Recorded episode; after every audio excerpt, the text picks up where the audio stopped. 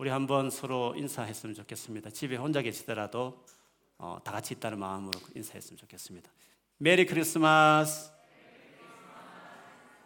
예, 지금 상황이 안 좋으니까 큰 소리를 못 하시는 것 같아요. 그래도 마음은 다시 마음을 담아서 진짜 기쁜 마음을 가지고 서로를 위해서 큰 소리 할 수 없다 하더라도 축하하고 기뻐했으면 좋겠어요. 다시 한번 하겠습니다. 메리 크리스마스. 아, 진짜 이 코로나 때문에 우리가 이 크리스마스 기분을 마음껏 이렇게 누리지 못하는 것들이 많이 있는 것 같아요. 어때요, 우리 친구들? 옛날 같으면 코로나만 없었으면 어떤 분들은 또 이렇게 여행을, 좋은 곳에 여행을 가서 또 보내는 친구들도 있을 수 있고, 아니면 근사한 레스토랑에서 마음껏 정말 신경 쓰지 않고 또 이렇게 식사도 할 수도 있고, 아니면 정말 친한 친구들, 가족들 불러서 집에서 이렇게 맛있게 식사하면서 보낼 수 있을 텐데 지금 그럴 수 없어서 너무너무 아쉽죠. 그렇죠, 여러분? 네, 덜 아쉬운 것 같아요. 우리 너무 단련이 다 잘 됐어요. 그런데 사실 성탄절이 뭔지를 생각해 보면 우리 예수님에게는 어쩌면 또 한편으로는 정말 제대로 성탄절을 보낸다 이런 생각이 들 수 있을 것 같아요. 성탄절이 예수님이 생일이잖아요. 그럼 예수님이 주인공이 돼야 될 텐데 사실 예수님이 주인공이 안 되는 성탄들이 너무 많이 되었어요. 여러분, 친구들 한번 생각해 보세요. 내가 오늘 생일인데 친구들이 내 생일 축하해 주기 위해서 집에 모였어요. 그런데 생일이 나에게 되는 관심도 없고 자기들끼리 카드 주고받고 선물 주고받고 놀고 생일인 나는 전혀 관심이 없으면 여러분 어때요? 되게 기분 나쁘죠. 화도 나고 이런 생일 안 했으면 좋겠고 막 그런 마음이 들지 않겠어요? 사실 크리스마스가 성탄절이 예수님이 생일인데 산타클로스 할아버지가 더 유명하고 그냥 부모에게 선물 받는 것만 생각하지 우리끼리 즐겁게 지내는 것만 생각하지 진짜 이 성탄절 주인공이신 예수님을 중요하게 생각하지 않아서 얼마나 주님이 속상할 수 있었는데 이번에 그런 거 다 할 수 없고 이렇게 믿는 우리들이 모여서 진짜 이 어려운 가운데서도 나와서 예수님의 탄생을 기뻐하는 이 성탄절을 어떻게 보면 우리 예수님이 정말 기뻐하시겠다 이런 생각이 참 들어요. 사실 그럼에도 불구하고 크리스마스 때 제일 아쉬운 게 하나 있어요. 제일 아쉬운 게 그거는 우리가 수련회를 성탄절 수련회를 할 수 없는 게 그게 제일 가슴이 아파요. 우리 친구들 중에 수련회가 뭔지 모르는 친구도 있겠지만 아마 조금 교회를 다니는 친구들은 성탄절 앞뒤로 우리 교회에서 3일 정도 근사한 장소 빌려서 거기서 맛있게 음식 먹으면서 하나님 예배드리고 성탄절 기쁨도 같이 나누고 서로 교제하고 재밌게 지냈던 그런 수련회가 있었어요. 그런데 그걸 할 수 없다는 게 정말 아쉬워요. 저희 집에도 우리 여우수아도 이번에 수련회 안 하냐고 매번 물어보고 그러는데 아마 우리 친구들도 수련회 가면 진짜 막 얼굴이 붉게질 대로 잠 안 자고 친구들하고 노는 그 재밌는 수련회를 못해서 너무 아마 아쉬울 거라는 생각이 들어요. 그런데 어떤 분들은 우리 교회를 처음 오신 분이나 아니면 세상에 있는 안 믿는 분들은 성탄절에 무슨 모여서 어디서 수련을 한다 이게 잘 이해가 안 되는 분들이 아마 있을 거예요. 저도 한국에 있으면서 수련회를 성탄절에 한다는 거 한 번도 들어본 적이 없거든요. 근데 저희 교회가 왜 성탄절에 수련을 했는지 그 이유가 있었어요. 오늘도 아마 버스도 안 다니고 뭐 지하철도 안 다니니까 여러 가지로 걸어서 오는 친구도 있었을 것이고 아니면 막 비싸게 우버 타고 오시는 친구들도 있고 차로 오고 이렇게 했을 텐데 사실 옛날에는 더 완전히 차가 하나도 다니지 않았기 때문에 그 옛날에 저희 교회 이 언니 오빠 형 누나들은 이 성탄절 되면 그냥 집에서 멍하니 있는 거예요. 그래서 교회에서 그 청년들이 너무 이 기쁜 날에 혼자 집에 있다는 게 너무 안타까워서 교회 목사님들과 집사님들과 성도들이 그러지 말고 아예 장소 하나 빌려서 우리 같이 식사하고 성탄의 기쁨을 같이 나누고 또 주님 오신 걸 생각하면서 정말 열심히 기도하고 예배하자. 그렇게 해서 성탄절에 수련회가 우리 교회가 시작된 거였어요. 그러니까 성탄절 날 너무 힘들어하고 어려워하는 언니, 오빠, 형, 누나들을 생각해서 수련회를 한 건데, 그게 이제 우리 교회 전통이 돼가지고 매번 이렇게 성탄절날 이렇게 수련회를 하게 된 거였죠. 그런데요, 이렇게 어렵고 힘든 걸 생각하면서 뭔가 하는 거, 이게 참 중요한 거잖아요. 저는 이번 한 주간 우리 영국에 너무 코비드가 심해지면서 과연 이때 뭐가 정말 도움이 될 것인가를 생각을 참 많이 하고 있어요. 어떤 분들은 이렇게 심해지니까 더 이상 모이지 말고 온라인으로만 예배를 드리는 게 어떻겠느냐라고 생각하는 분들이 아마 있을 거예요. 저도 충분히 이해되고 저도 그런 고민을 하거든요. 그런데 마음에 걸리는 게 딱 하나가 있어요. 뭐냐 하면 혼자 집에 있는 청년들이 되게 마음이 이제 걸리는 거죠. 아마 가족들은 잘 모를 거예요.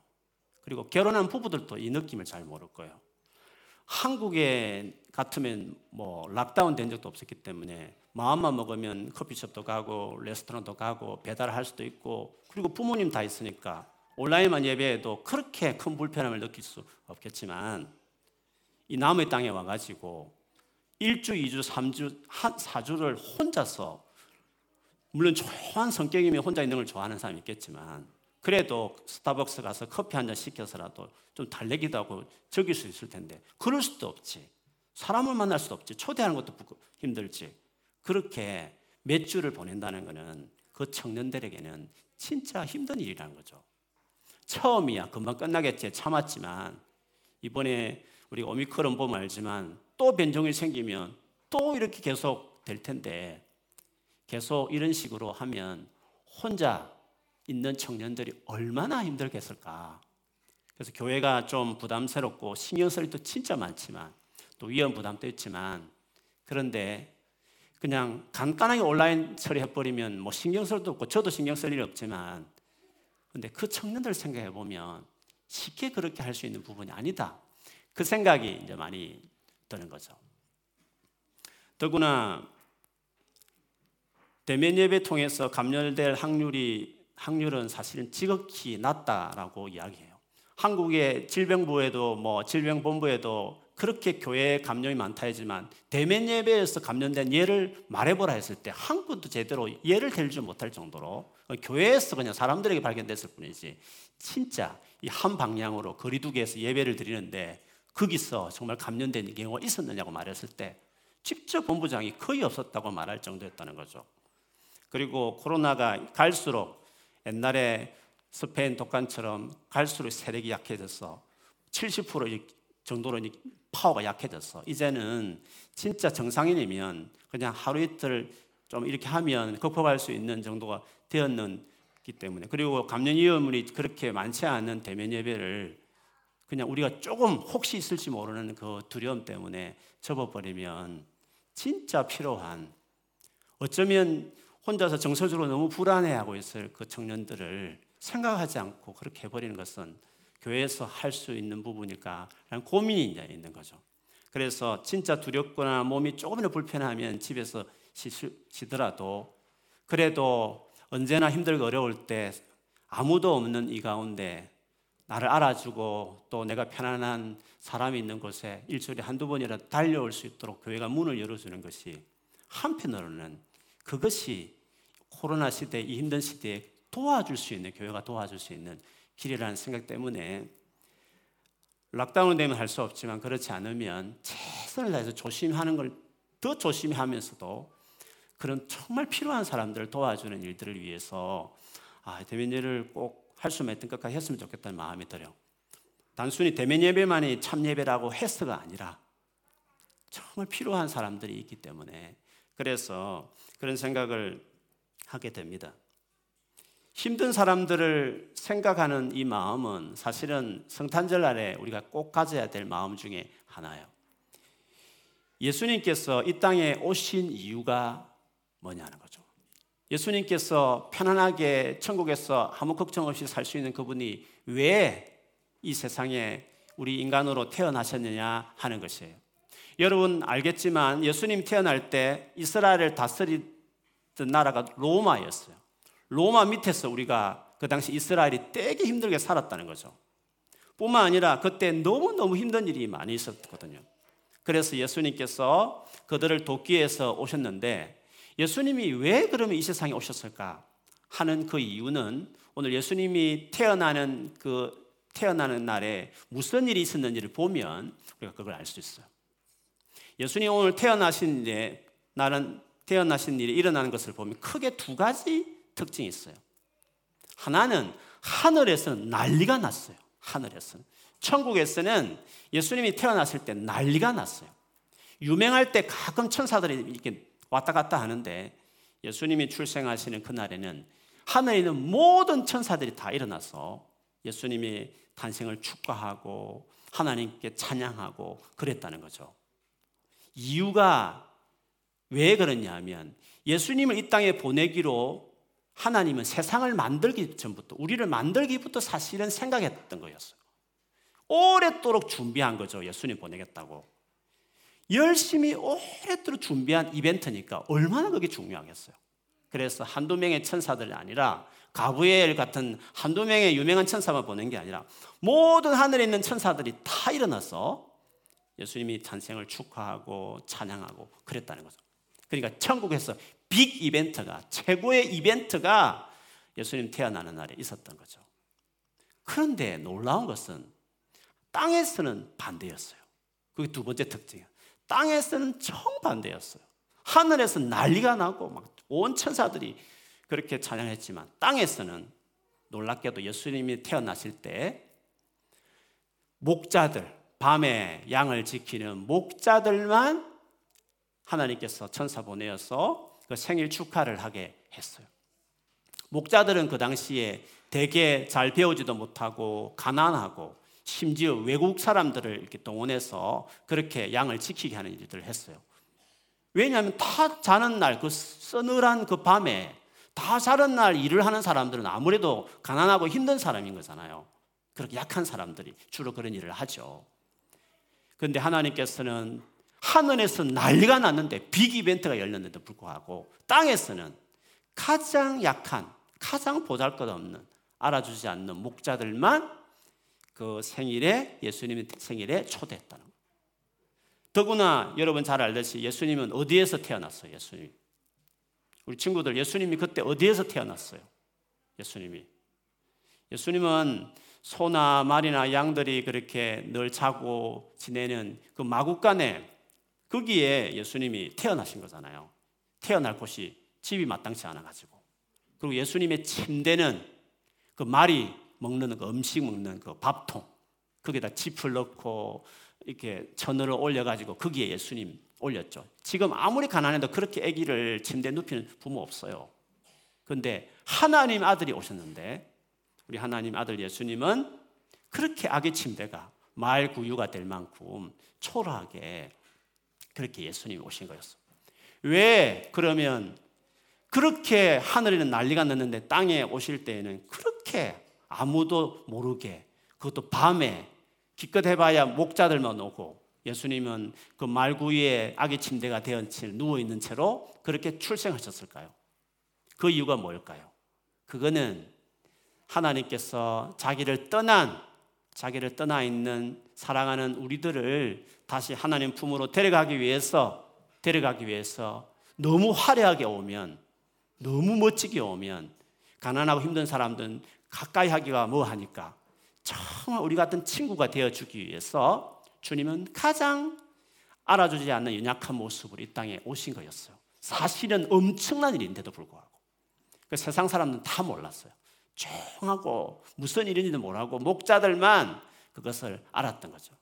그래서 예수님 오셔서 그 가난하고 힘든 사람들의 친구가 되어주고, 같이 식사도 하고, 또 치료도 해주고, 필요한 것도 채워주시고, 그러다가 마지막에 십자가에 우리를 위해서 피 흘려 돌아가셨어요.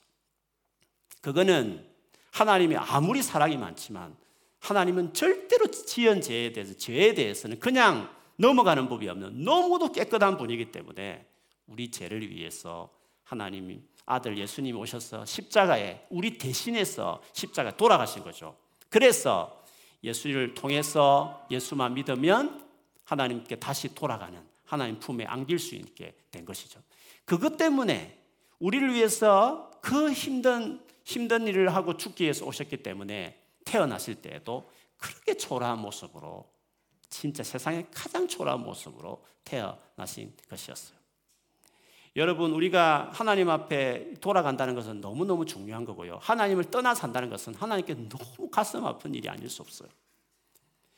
우리 엄마 아빠들이 아이들을 키울 때 가끔은 아이를 잃어버릴 뻔하는 놀라운 일들이 생겨서 깜빡하면 아이를 잃어버릴 만한 그런 어떤 그런 사건들이 가끔 있거든요. 몇 달 전인가 우리 여전히도 그럴 경우가 있었는데, 교회에 이렇게 왔는데 아내는 또 어디 갑자기 어떤 볼 일이 있어서 숍에 갈 일이 있어서 갔고, 또 저와 여준이만 교회에 들어왔는데 저는 교회 돌아오자마자 체크할 게 있는 거잖아요. 예배도 준비, 그래서 누가 와서 이야기도 하고 또 어떻게 이렇게 하기도 하고, 그 사이에 여준이가 막 없어져 버린 거예요. 어디 갔지 싶어서 혹시나 하는 마음에 지하도 가봐도 없고 물어봐도 못 봤다 그러고 밖을 나갔더니, 아니 여준이가 저 멀리서 성도님하고 이렇게 걸어오는 거예요. 물어보니까 엄마 찾으러 엄마가 저쪽으로 갔다고 그냥 자기 혼자서 쭉 그냥 갔다는 거예요. 그 눈 깜짝할 사이에. 만일에 그때 우리 성도가 안 봤다면 그의 전화번호도 모르고 어떻게 할 줄 모르는 그 애가 어떻게 됐겠어요? 그렇게 잃어버렸으면 아마 우리 온 가족의 마음이 어떻겠어요? 하나님을 떠난 우리를 바라보는 하나님 마음이 그와 같아요. 그와 같아요. 그래서 하나님께서는 우리를 다시 당신의 품으로 돌아오기 위해서 그 오래전부터 예수 보낼 계획을 했고, 예수님 오시더라도 하늘에서 난리가 났지만 오신 목적이 우리를 주의 품으로 데려가기 위해서 고생하러 오셨고 죽으러 오셨기 때문에 오시는 그 장면도 이렇게 초라한 모습으로 사실 오셨던 것이었어요. 그래서 우리가 기억해야 될 일이 있어요. 세상 사람들은 예수 믿는 것을 그렇게 중요하게 생각 안 해요. 심지어 교회를 다녀도요, 이렇게 성탄의 기쁨이라든지 교회를 나오고 예수를 믿는 것에 대해서 그렇게 화려하지 않기 때문에, 이게 중요한지 모르기 때문에, 그리고 시시한 사람들 모여 있는 것 같이 모이고 이렇기 때문에 이거를 그렇게 중요하게 생각하지 않는다는 거예요. 지금도 똑같아요. 그런데 땅에서는 그렇게 보일지 모르지만 사실 하늘에는 이 예수 믿고 또 이 예수를 믿겠다 온다, 이것이 얼마나 엄청난 빅 이벤트라는 것을 우리가 천국 가보면 알게 될 거예요. 아니 그걸 소홀히 하다가 지옥 가보면 지옥에서 그 사실을 아주 뼈저리 있게 이게 정말 중요했구나, 그때 알게 될 거예요. 이게 놀라운 거죠. 이 세상에는 예수를 믿는 게 너무 초라하게 보인다는 거예요. 눈에 잘 띄지 않는다는 거예요. 그래서 많은 사람들이 이걸 무시할 수 있다는 거예요. 예수님이 하나님 아들이 태어날 때도 조금 전에 말했지만 하늘에 야단이 났는데요, 엄청난 일이 있었는데 땅에서 너무 조용했다는 거예요. 너무 초라하게 시작됐다는 거예요. 그래서 우리가 성탄절날 기억해야 될 게 있어요. 때로는 예수를 믿고 예수님을 가까이 하고 섬기는 것이 인간적으로 보기에 이게 초라하게 보여요. 이게 뭐 중요하나 싶을 거예요. 그러나 절대 그렇지 않다는 거예요. 하늘에서는 놀랄 일이라는 거죠. 그래서 그런 말 있잖아요. 예수님도 그런 말씀하셨죠. 천국에서는 죄가 하나도 없는 99명의 99의 그 사람들보다도 이 땅에 진짜 죄인 하나가 예수님을 믿고 돌아오는 것이 엄청난 하늘의 기쁨이다. 그렇게 예수님이 직접 말씀하셨어요. 그게 엄청난 일이라는 거죠. 그래서 이번 성탄 감사 예배를 드리면서 우리가 알아야 될 것이 뭐냐 하면, 세상이 알아주지 않지만 초라하게 보이지만 조용하게 보일지 모르지만 이게 정말 중요하다. 예수를 믿는 게 정말 중요하다. 그리고 예수를 믿고 하나님 앞에 갔으면 하나님 얼마나 우리에게 사랑을 베풀어 주겠어요. 예수를 믿고도 하나님께 안 가는 사람들이 많아요. 적당히 다른 일로 바쁘게 가는 사람들이 많거든요. 잃어버린 자녀를 다시 찾은 그 부모님은 얼마나 그 아이를 위해서 준비한 것이 많고 축복하시겠어요. 그러니 성탄절이 무슨 의미인지, 하나님 앞에 이게 어떤 날인지, 하나님 나라에서는 이게 얼마나 엄청난 빅 이벤트라는 사실을 기억하고, 성탄날 처음 예수님을 내가 잘 믿고 예수님을 가까이 하며 살아야 돼. 이게 중요하다. 세상 사람들은, 믿음이 없는 사람은 시시하게 볼지 모르지만 이게 정말 중요하다는 사실들을 기억하고, 이 주님 오신 것이 얼마나 놀라운 사실인지를 기억하는 게 중요해요. 그리고 살아가면서 세상 사람들은 중요하게 생각하지 않는 일이지만 이 예수님을 정말 소개하고 설득해가면서 꼭 예수를 믿도록 내가 도와주는, 남들이 알아주지 않는, 유명하지 않는 일처럼 보일지 모르지만, 관심 없이 생각할지 모르지만 내가 이것 하면서 세상을 살아야 되겠다.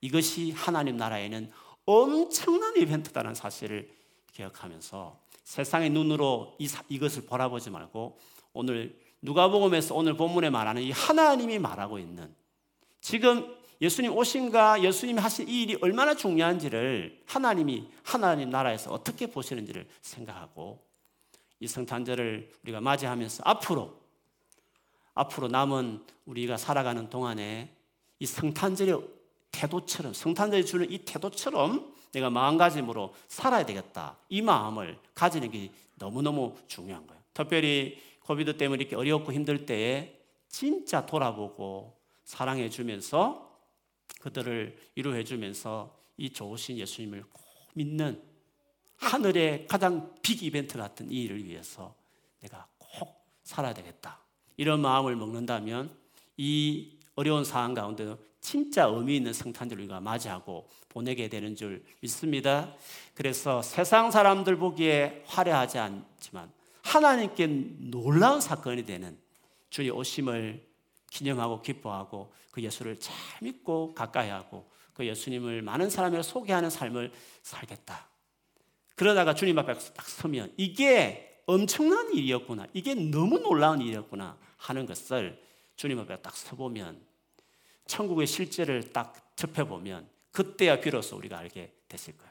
그러니 그런 것을 생각하면서 우리 남은 시간들을 이렇게 진짜 주님이 귀하게 보시는 이 모습으로 매일매일 살아가는 우리 모든 여러분들 되시기를, 우리 친구들 되시기를 주의 이름으로 축원합니다. 아멘.